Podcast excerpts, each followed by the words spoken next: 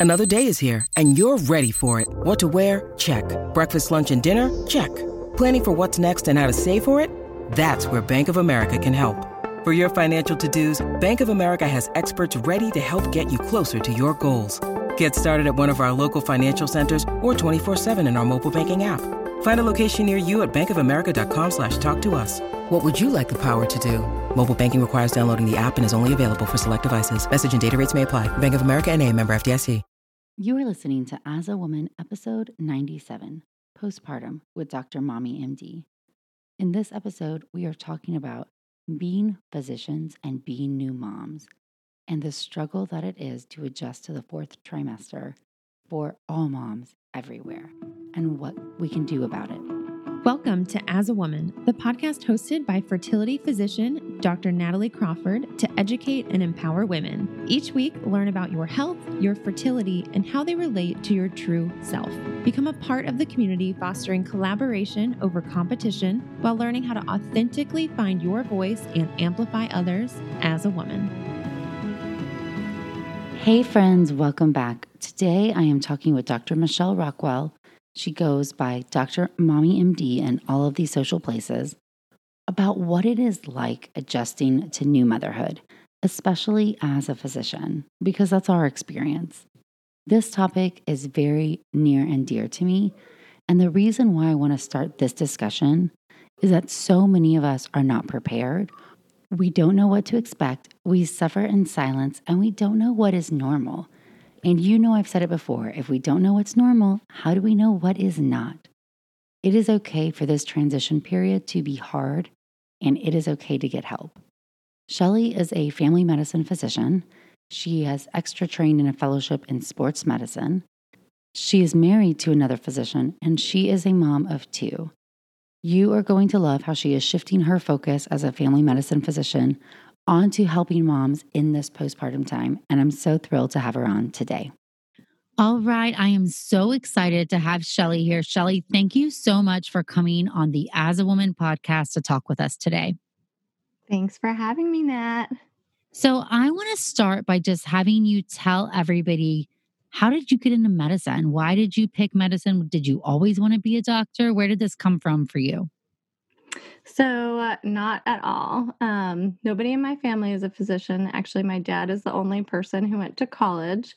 Um, and I actually thought I was going to be a teacher, which, you know, I went to NYU. I was an English major. I thought I was going to be an English professor. And then I realized that my life would consist of reading Shakespeare every day and talking about the same thing year after year.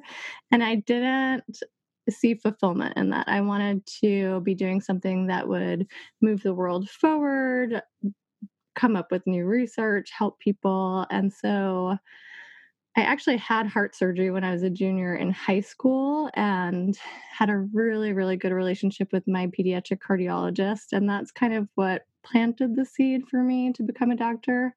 So I thought as a physician, I could be like a teacher because most of your job is education. Right. And yes.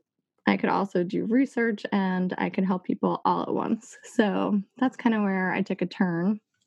So and you were in, you were in college, right? When you kind of made this decision. So you were yeah. already on English major path. I was like the end of my junior year of college. So people out there, you do not need to know exactly what you want to do with your life. You can always make a change. Um, and I was like trying to figure out how I could fit in all of the prereqs for med school in my senior year. And it was just impossible. So I ended up doing a post bac pre med program at Columbia, which was a two year program. Studied some orthopedics there because you have to do like a lag year. So I did research. Um, and I thought I wanted to be a pediatric cardiothoracic surgeon. That was the goal. Yeah. so with my history, that's kind of where I thought I would end up. So you were interested. So this is fascinating to me. One, I like the you don't have to make your whole life planned, you know, when you're 15. You can definitely decide once you're already on one road, you can change. And two, it is totally fine if the process may take you longer than your peers, right? You took a couple years mm-hmm. because that was just the road that was the best to get you into medicine. And yeah, I ended up being like three years behind everyone else. three years behind. And then when you were in medicine, so once you're in medical school, you're going down the pathway thinking, I want to do pediatric cardiothoracic surgery. And when did that change? What happened there? Yeah, it's really crazy. I mean, I was gung ho about it until during rotations. I had my surgery rotation and I absolutely loved it and I still thought I was going to do that. I I was shadowing one of the only female pediatric cardiothoracic surgeons in the country. I was in the OR all the time and I loved everything about it except for the fact that they were never home and you're getting called in all the time and I knew I wanted a family and I know you shouldn't make your decisions based on that and I I don't think that I actually did. But my next rotation was family medicine, and I went into that thinking, oh, it's just going to be nine to five, weekends off. It's going to be so easy. Like, who cares? Just like an easy rotation. I'll get what I can out of it and move on. But I ended up loving it, like totally unexpectedly. So just out like, of the well, blue, yeah, you do family medicine and you see people in every stage of their life, and you have to know like the most of any physician. And that re- something about that really resonated with you.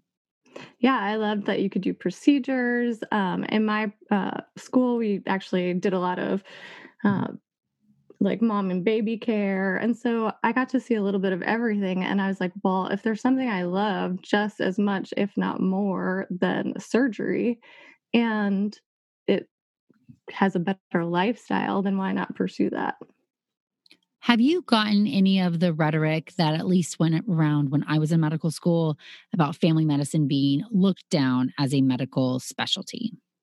Yes, like big time. Um it was a really hard decision for me to make because I feel like I kind of had to swallow my pride in a way because wow, like you say pediatric cardiothoracic surgeon and everyone's like, "Oh my gosh, like that's amazing." And then you say family medicine doctor and it's just like oh cool you're a doctor. I have no idea why this is to be honest. When i did my family medicine rotation i felt i was like wow i don't know that i could do this because it's so hard you know it really is having a lot of different skill sets relating to a lot of different types of people, needing to be able to communicate and educate at all different age points, being up to date on everybody's different needs. It felt like a huge amount of information and then upkeep to do it. So, uh, but I uh, but I knew that I knew the people going into family medicine. And I have friends who were family medicine residents, and there was this I don't want to say stigma, but there was just this thing that it was, oh, the easy peasy residency, which I have no idea where that really came from. And I think social media has done a really great job of showing family medicine physicians who are doing really amazing things and what the field really is about. Do you feel like social media has helped in any way kind of share more light to family medicine or maybe you feel the opposite? What's your thought there? No, I definitely agree with you. I feel like in family medicine, what you said is exactly true. We have to know, you know, a little bit about everything, and we get to see all types of people, literally cradle to the grave.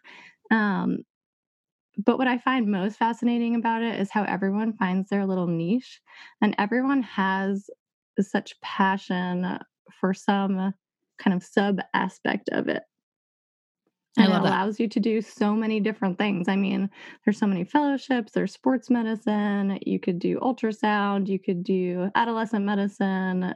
So, and you could do geriatric medicine. I mean, sleep medicine. I don't even know. There's so many. I can't even keep track.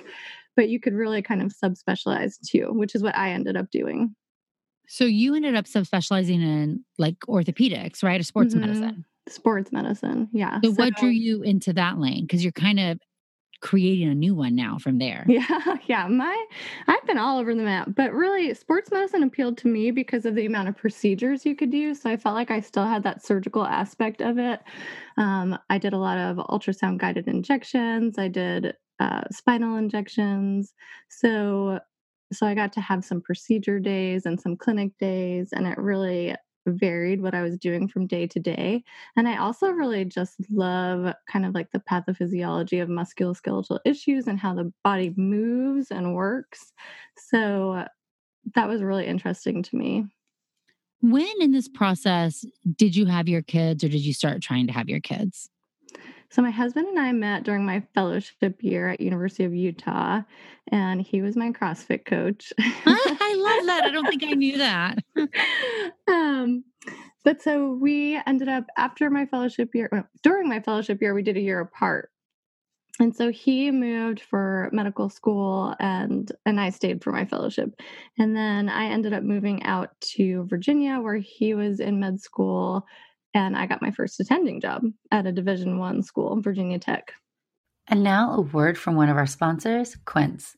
The weather's getting warmer, so it's time to say goodbye to jackets and sweaters and hello to shorts and tees. I wanted to update my wardrobe for the long haul without spending a fortune, and luckily I found Quince. Now I've got a lineup of timeless pieces that keep me looking effortlessly chic year after year. The best part is that Quince items are priced 50 to 80% less than similar brands, but Quince partners directly with top factories, cutting out the cost of the middleman, passing the saving to us, and only working with factories that use safe, ethical, and responsible manufacturing practices. I personally cannot wait to wear my cute tan linen set this summer. So it's your turn to get warm weather ready with Quince. Go to quince.com slash AAW for free shipping on your order and 365 day returns. That's Q-U-I-N-C-E dot com slash AAW to get free shipping and 365 day returns. Quince.com slash AAW. Thank you, Quince. And now a word from one of our sponsors, Ritual. Did you know that women were excluded from clinical research policy by federal law until 1993? But women belong in scientific research. They're essential, and Ritual knows this. I choose Ritual multivitamin every day because it is easy to take, and I know that I am getting high quality and traceable ingredients in a clean and bioavailable forms. In fact, Ritual conducted a university led human clinical trial for their Essential for Women 18 Plus multivitamin to assess its efficacy, and the results showed increase in vitamin D levels by 43% and omega 3 DHA levels by 41% in just 12 weeks. No my shady business. Ritual's Essential for Women 18 Plus is a multivitamin that you can actually trust. Get 25% off your first month at ritual.com slash AAW. Start Ritual or add Essential for Women 18 Plus to your subscription today. That's ritual.com slash AAW for 25% off. Thank you, Ritual. And now a word from one of our sponsors, Apostrophe. With the temperature starting to warm up, I'm so excited the summer is around the corner and getting ready and looking forward to the summer months. But I know that when I'm outside enjoying nature, I need to pick up supplies to prepare myself for summer adventures. And if you want to get your skin glowing in time for summer, it's time for you to get started with Apostrophe, who is sponsoring this episode. Apostrophe's goal is to help you feel confident in your own skin. So, whether you're dealing with breakouts, signs of aging, or acne scarring, Apostrophe will help you love the skin you're in. I personally love that you get access to an expert dermatology team, a tailored treatment plan. It's simple to sign up for your first visit, and there is no in person appointment or trip to the pharmacy needed. We have a special deal for our audience. Get your first visit for only $5 at apostrophe.com slash AAW when you use our code AAW. That's a savings of $15. This code is only available to our listeners. To get started, just go to apostrophe.com slash AAW and click Get Started. Then use the code AAW at sign up and you'll get your first visit for only $5. Thank you, Apostrophe, for sponsoring this episode. So cool. So, did you know when you met him was going to medicine part of his plan, or did that happen over the course of your relationship? Kind of. So he actually had applied to medical school twice already um, and didn't get in, but he was in the, the process of applying one more time. And he actually got into a post bac program out in Virginia that you're guaranteed entry into the school if you got like a perfect GPA. That's really cool. So, so he was definitely pursuing it suddenly here you are, you're in your training. So you are one of the people who I love this part of your story said, I want to pick a field that will resonate with me being able to have the life I want to have because I want to be a mom but I'm not with a partner at this time period, right? So we no, are yeah. planning for our future, yet it's so undetermined. Then you find a partner, and then it turns out you get to be like a two doctor household, and you're having to like re plan your career along with someone else's training, which is incredibly difficult. Yeah, it's been pretty wild because, you know, when I was in fellowship, I still really loved sports medicine, even though I encountered a lot of, you know, sexism and misogyny and it was really hard for me as a female in sports medicine, especially with like a division 1 football team.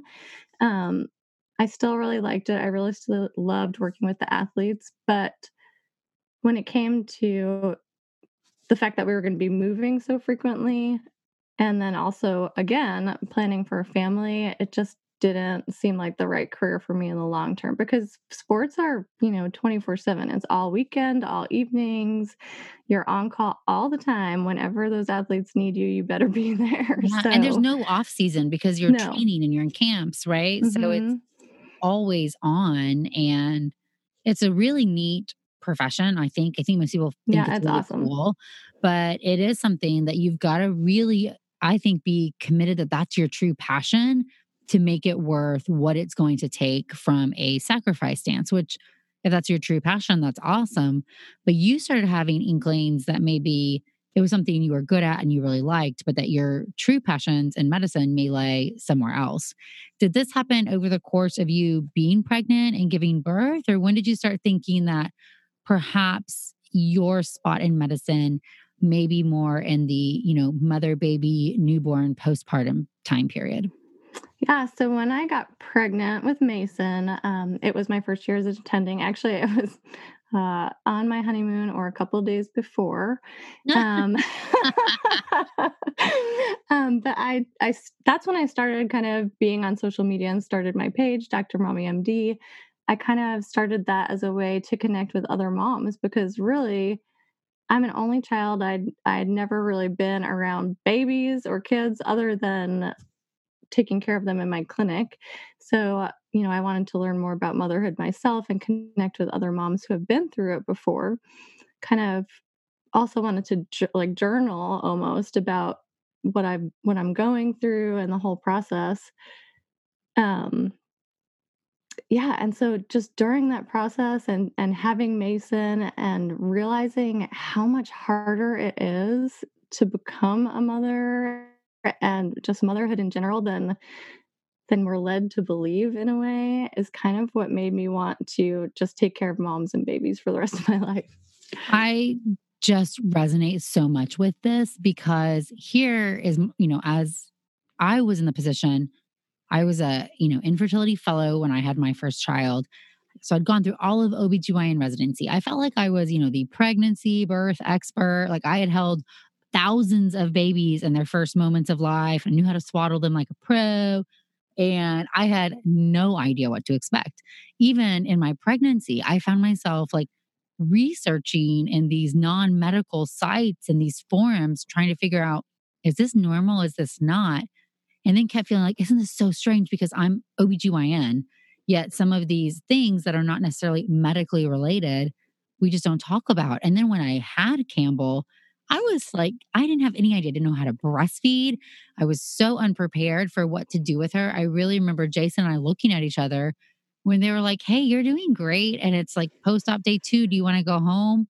We're like, okay, sure. And then we get there, we're like, what on earth are we doing with her? You know? And yeah. we ended up with she was growth restricted and she wasn't eating enough and i was trying to bre- i was really i loved unc but it was a very heavy breast is best hospital and like they didn't even have formula to offer you and i think i felt such immense pressure that i am type a and i was going to breastfeed no matter what that i didn't even realize she was not getting enough till we started taking her to the pediatrician and she was losing weight and there's just so much pressure in that new mom period that nobody talks about. And I didn't feel like I had the forum or the resources to say, hey, what's going on and what's normal and how do I do this? This was way before I was on Instagram.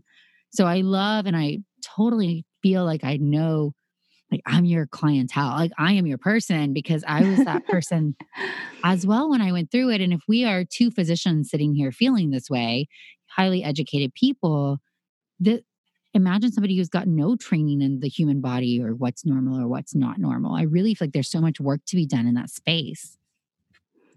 Yeah, I feel like, you know, after I had Mason, or even before so, I started reading all of these books like what's the best schedule to have your baby on and like all these breastfeeding books and after I had him like same thing. I remember just sitting on the couch scrolling through like textbook after textbook on, you know, how to do it the quote right way.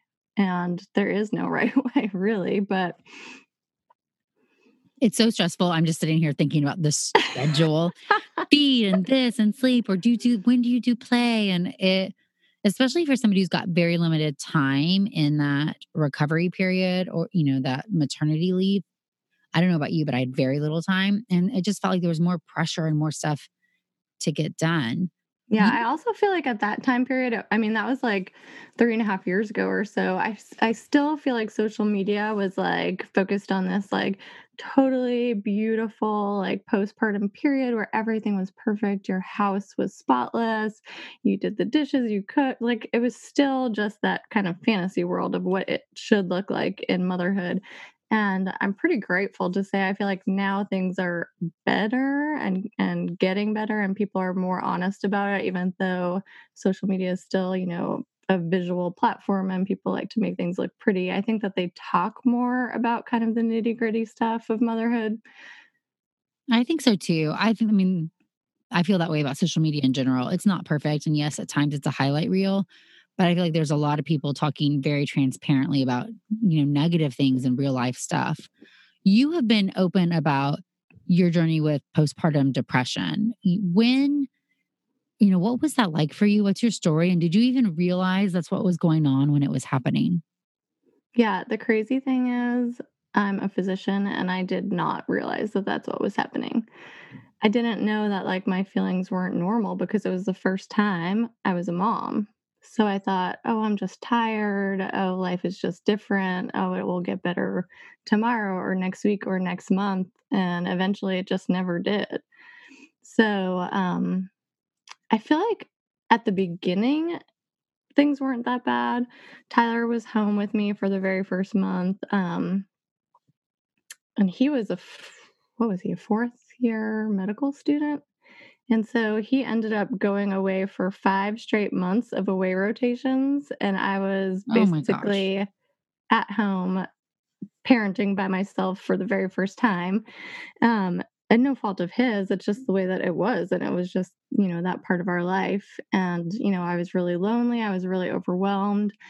I'm very type A, as many of us in medicine are. And I, you know, having the house messy stressed me out and gave me anxiety and and I would just cry and I felt like I wasn't present with him and I knew like in my heart that I shouldn't like feel so sad but at the same time I felt like guilty to admit it almost because so many women like and even friends of mine were struggling with either miscarriage or infertility and I literally had like everything I ever wanted like I had the best husband, we had a beautiful home.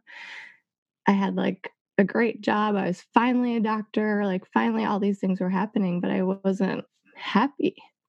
It's it feels like that guilt just compounds itself, right? Because you get into this cycle where you can't win because right. you then are beating yourself up over how you're feeling instead of maybe saying, oh, this is something that happens to over 15% of new moms. And when I think about statistics, I think about this with infertility all the time.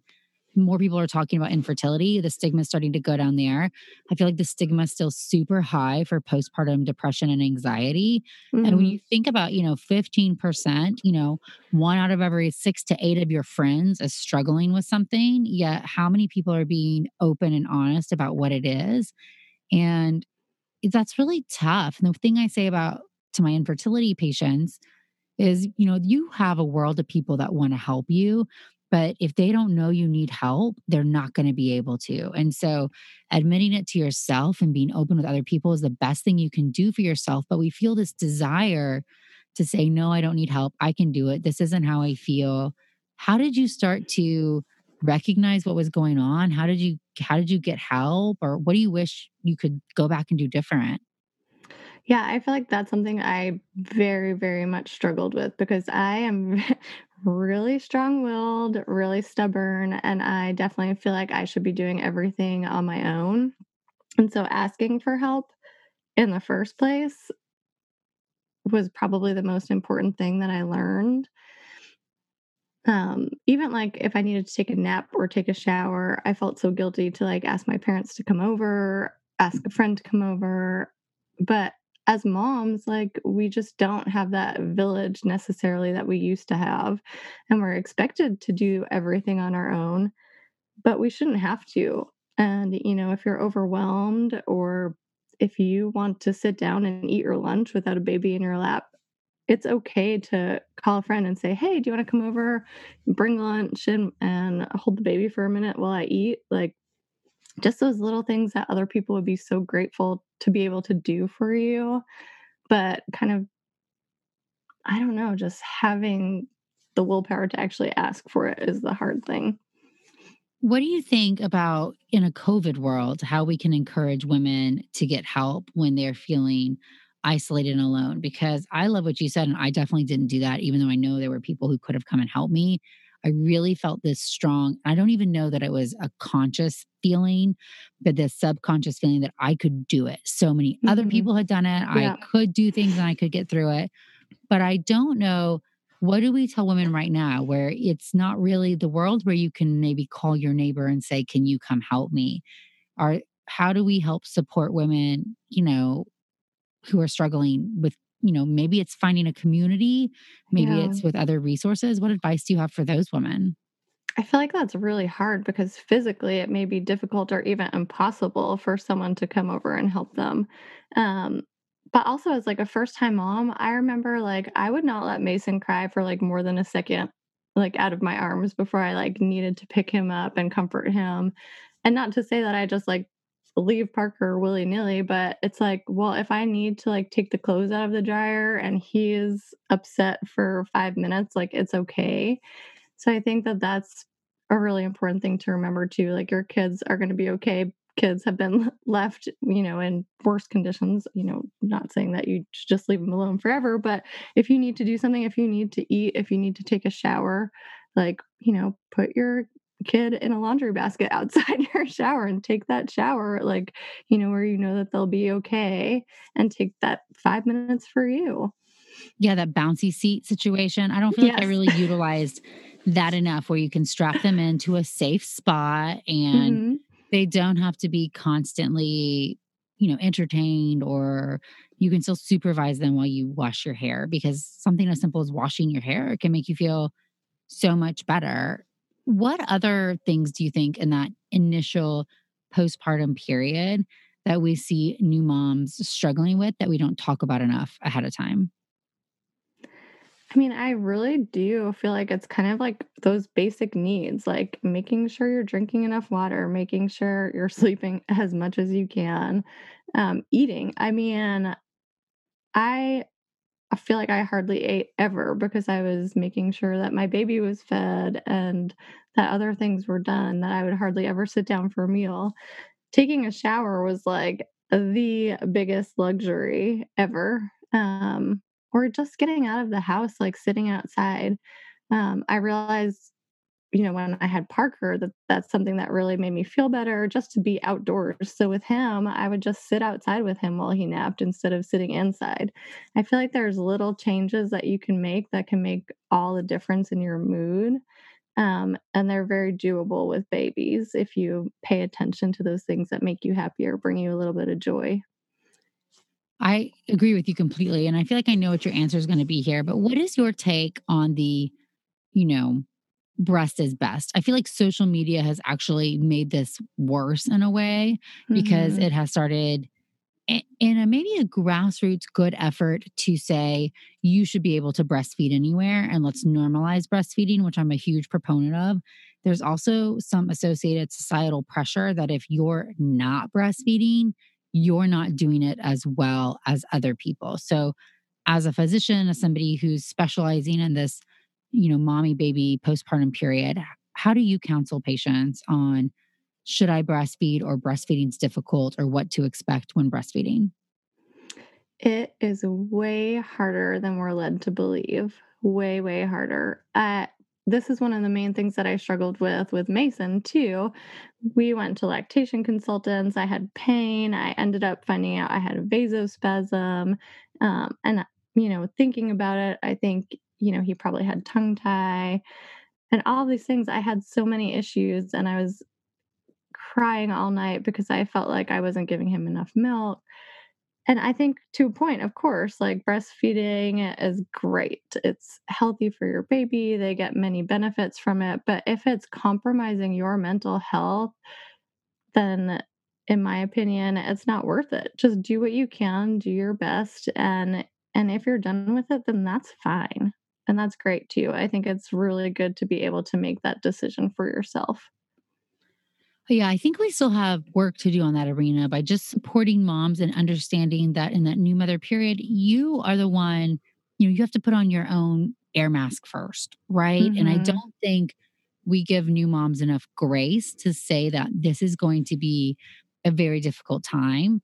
And it's not all about losing your baby weight and getting your baby body back or whatever, because I do feel like that is this other huge pressure. You need to and if you're a professional woman, you've got to get back to work, act like you didn't have a baby, look like you didn't have to be, have a baby, never talk about the baby, find time to pump for the baby, but don't compromise your clinical care.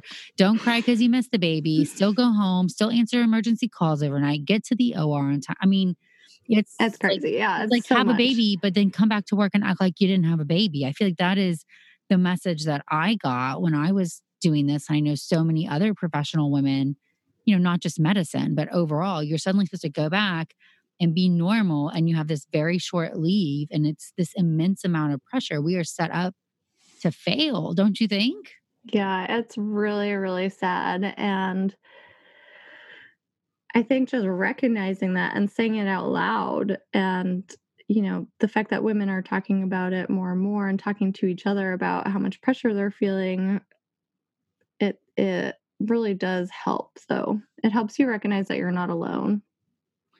What do you want to tell new moms as far as warning symptoms? Let's say if you are feeling X, Y, or Z way about whatever, you need to do something. You need to call your doctor. You need to reach out to somebody.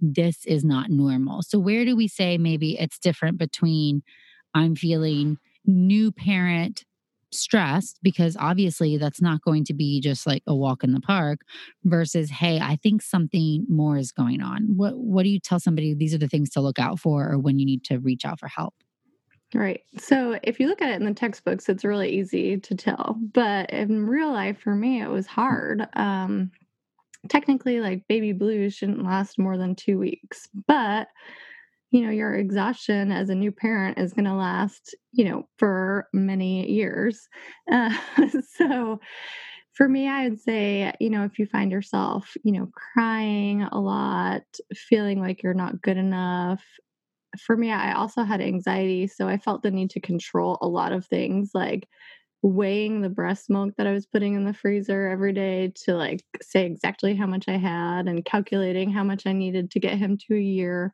like different things like that. Um, and I think another thing people don't talk about a lot is like anger or rage, like not like you're going to hurt your baby rage, but just, you know, being angry at your partner or snapping at them, being resentful of your partner you know, when they're sleeping and you're breastfeeding. These are all kind of signs that things, you know, are not going the way that they should be.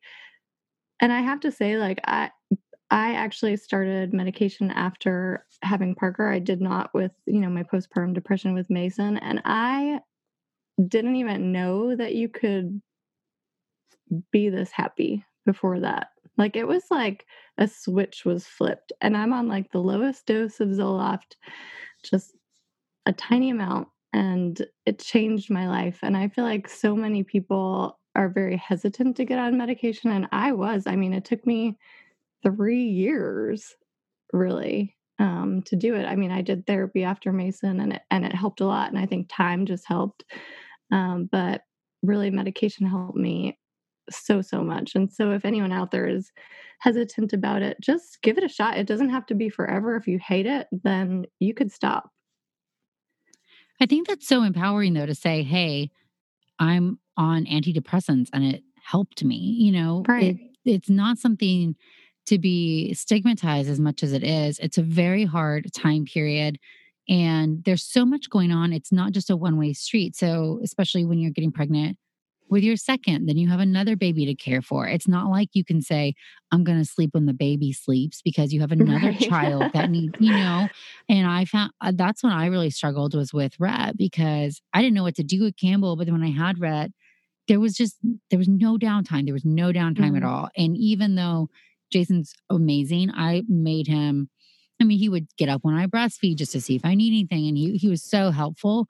But when you have two, it's like you have to, and they're very close in age, you have to split them up, you know? Yeah, you're tag teaming. we literally would have like, he'd have Campbell's monitor and I'd have Rhett next to the bed. And you just are trying to make it work. And so that was like a whole nother dimension of difficulty adding in, you know, another child. When you know, let's, I had a really, I had C section. So I had C sections with my kids. And despite counseling patients, as a woman who has done C sections on bajillions of patients about when they should expect to feel normal and start to be able to exercise, I found it so hard even to go on a walk, like the loss of core support. And that I think compounded like this extra negative body image because it's one thing mm-hmm. to gain weight and be pregnant and you can say, oh, it doesn't matter. I'm doing this for the baby. But then suddenly, this postpartum, I wasn't sleeping. I was having a hard time breastfeeding. I wasn't confident in what I was doing. And then I really didn't feel like myself. So I felt this extra drive to lose weight or get in shape, but I couldn't because of the C section situation. And then when I started to even be able to walk with the stroller, it was so hard. How do you try? And I, I wish somebody in hindsight had said, please focus 0% on losing weight at the current moment. Just literally like don't let that thought enter your mind. I understand your body image that you don't feel like yourself and you're not going to be yourself. Your body's going to heal and just focus on trying to understand your new routine. Nobody said that. And I felt that pressure maybe just from society or from everybody. What do you tell people about when they should start to incorporate exercise back or start to feel like themselves or losing the baby weight, kind of your approach to all of that stuff? Yeah, I also just don't ever want people to focus on losing the baby weight. Um, for me, it was more, you know, getting out and getting my body moving really actually helped my mood. Um, before I had Mason, I was doing CrossFit like three to four days a week until literally the day before he was born. And I also had two C sections.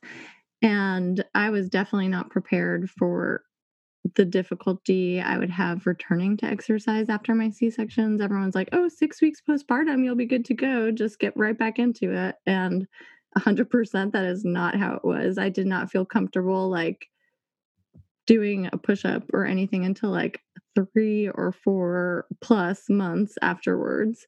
I actually like forced myself to go on a walk maybe maybe it was like three weeks after having Mason. And I went with a friend. We ended up walking maybe three miles on accident because we were just talking. We both just had babies. And I regretted it so much. I bled and bled and bled for like mm. two weeks after that. I was in so much pain after my C section.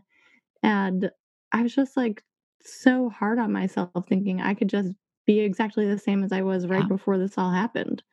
And that's just not the way it is. Like your body has to heal. It's been through so much. It birthed a baby, like a human being. um, it is a major surgery. Yeah. A C section is a major sur- um, surgery. You know, like we just diminish it so much, I think, especially in this country. And not maybe not really purposefully, but we do to the thought that you should just be able to get over it and get back. And I remember we got a jogging stroller and I kept being like, when on earth will I jog with this child? Because just pushing it and just standing straight up and down and pushing the child is tough. Like I'm actually supposed to like run and push this thing at the same time. I think that took me like Yeah, I never ran months. with my jogging stroller. oh my gosh. and it's like I was like I just felt like I was so you know, misguided and what my expectations should be in that period. And yeah, well, I mean, we see like so many people, like, which I mean, I think it's great for women to get back into their fitness. But when you're on social media and you see people working out and saying, oh, I'm losing the baby weight or I'm doing this program or that program, but you don't know like how far postpartum they are, you're not thinking about that. You're just thinking, oh my gosh, I should be doing that, even if you're, you know, just six weeks out and they might be six months out they might be nine months out so i feel like there's just this comparison game and it's really hard you know to just be almost just be in your your body and yourself at that time I completely agree. I think the comparison game is high across the board for all women, but I really feel like there's this extra interest in the postpartum period. There's so much algorithm push when you started saying like here i am pregnant and here i am not pregnant or nine months in and nine months out and i want to tell people man at nine months out you should just look not you should not be back to your normal self. Like you are adjusting life and you're probably always you're going to be a new person. You're growing into a better person. You're not supposed to get back to that person you were before. You're going to be different.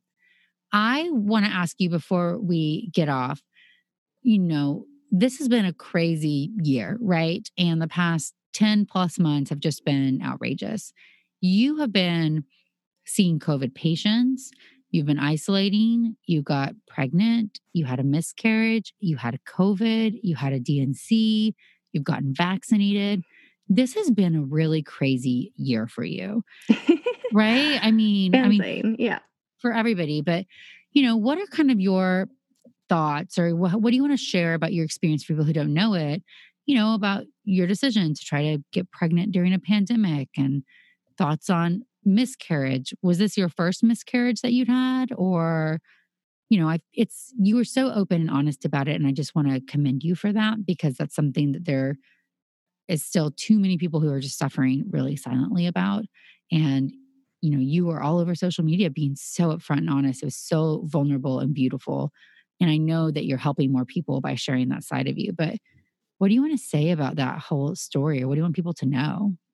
Yeah, this year sucked. I mean, there's no better way to say that. And I know like it sucked for almost everybody. I mean, everyone's been through some hard stuff this year, but for me particularly, it's been bad. Um, but I think that the one thing that I learned from kind of talking about my postpartum depression journey is how much sharing your story helps other people. And I knew from the moment I got pregnant that I wanted to, you know, share the news with everybody, whether, you know, things would work out good or they would not work out because because if they didn't, then I I might help somebody else or might help somebody not feel so alone. And the amount of messages that I got from other people saying, oh my gosh, like I was also just had my ultrasound and we were measuring two weeks behind, or, you know, I had just lost my baby too. And I haven't told anybody that I was even pregnant and I don't know who to talk to. Like that stuff just, you know, in one way breaks my heart, but in another really justifies my why as to why I'm in this space at all is to show women that they're not alone and that other people have like walked this path before them. So, I mean, in December, I lost my baby and then I got COVID and I realized I needed a D&C, but I couldn't get one because I had COVID. And so no one would see me. And so I had to sit there knowing that, you know, my baby wasn't alive for six weeks. It's so unfair. I mean, on so many levels, but when you talk about, and I feel like you've suffered from this pandemic so much because, you know, your hours got insane trying to take care of COVID patients. You weren't able to see anybody and get help that you needed. And then this part of it's like not the icing on the cake it's like the straw that broke the back you know here you are experiencing something that's extremely traumatic for everybody you know when i've been there it's terrible and then knowing you need this procedure yet you can't have it because of covid and yet risking your health, you know, risk of infection and just mentally wanting to get to that next stage of the game. I don't know how you did it, Shelly. I'm so, you know, I love you so much. And I think that that strength really is inspiring pe- more people than you know because we are seeing people who need procedures put on hold because they have COVID or uh, or surgeries are canceled, you know, and it really starts to push the line on what is elective and what's not elective, right? And yeah. I don't know. I just want to tell you that from my standpoint, you're amazing. And I really do think that you're braver than I was. When I went through my you know, miscarriages. I didn't tell anybody, you know, I didn't tell anybody. And I was in, just like you said, people on, online. I, I didn't then, I didn't told anybody I was pregnant. How was I going to tell them that I lost the baby? How was I going to get any of that support? So the fact that you've been so open and honest with your story, I think is showing this is real life. This is what you go through. This is how things are happening. And even worse, this is real life in a stupid pandemic, right? Um, where are you in this process now? So you're healing up from things and, you know, I know you're about to take kind of a career transition. You want to tell us some of the exciting things that are coming for you? Yeah, so I am really excited. Um, I spent my 10 day isolation We're in a hotel room by myself, away from the kids, because oh. there's no way they would leave me alone in my house. Right. it was really hard to be away from them, but I tried to make the best of it. And I worked on my online course mastering motherhood. Um, and really, my goal for this is to just kind of distill down all the information that new moms need for that first year, whether it's about breastfeeding, bottle feeding, pumping, sleep, just like their general health, doctor's visits, packing your diaper bag, all that stuff. There's so much misinformation out there or just too much information out there that I kind of want to package it really nicely for new moms so that they're not so overwhelmed. And so that kind of pre released it this week, but uh, February 15th is going to be the big, big release day. So it's coming. I'm so excited. Before we get off and you tell everybody where to find you, I just want to say I remember sitting with you by a pool in like February of was it last year? Was it the no was it two years ago? It was, it was two years was, ago. It was right February was of nine. Pinnacle or no, no. It, it was like February of like 2019 and or March, I don't remember. But anyways, and I, we were talking about what what's going to happen in the course of our lives, and I had just switched jobs, and of course I've switched yeah. again, and you were talking about this vision of what you wanted to do then, and I'm just so proud of you for saying this is kind of where you're coming and you've been putting your heart and soul into this for so long. So you are going to change so many new mamas' lives by putting your truth out there and your knowledge. And I'm just so, so inspired by you. And I really hope everybody, you know, passes this along to people who are especially, you know, new moms or kind of at that juncture where they need more support and just want to have a community for this motherhood stage where can everybody find you? Tell us where all we can find you, and thank you for being here. I am Dr. Mommy MD everywhere, uh, doctor spelled out. Um, and that's my website too. So I keep it real simple for you. I love it. Okay, Shelly, thank you so much. I love you, Nat. Bye. Right, bye. Huge thanks to Shelly for coming on and being really vulnerable and sharing part of her story. I also want everybody to know that it's okay to need help, it's okay to ask for help. We're going to be diving into specifics on some of these topics even more in the upcoming year because I think that the postpartum transition is something that we don't talk about enough as women. And you know me, I like to break down the stigma and talk about those hard things because I've been there. I had no idea what to expect. The transition, especially as a working mom, was so incredibly difficult. And the reality that I was expected to show up back at work and act like I hadn't undergone this major life transition was truly shocking to me. I want to thank you all so much for all of your love and support. You can follow me on Instagram at Natalie Crawford MD, or you can go check out the YouTube channel as well, Natalie Crawford MD. Thanks, friends.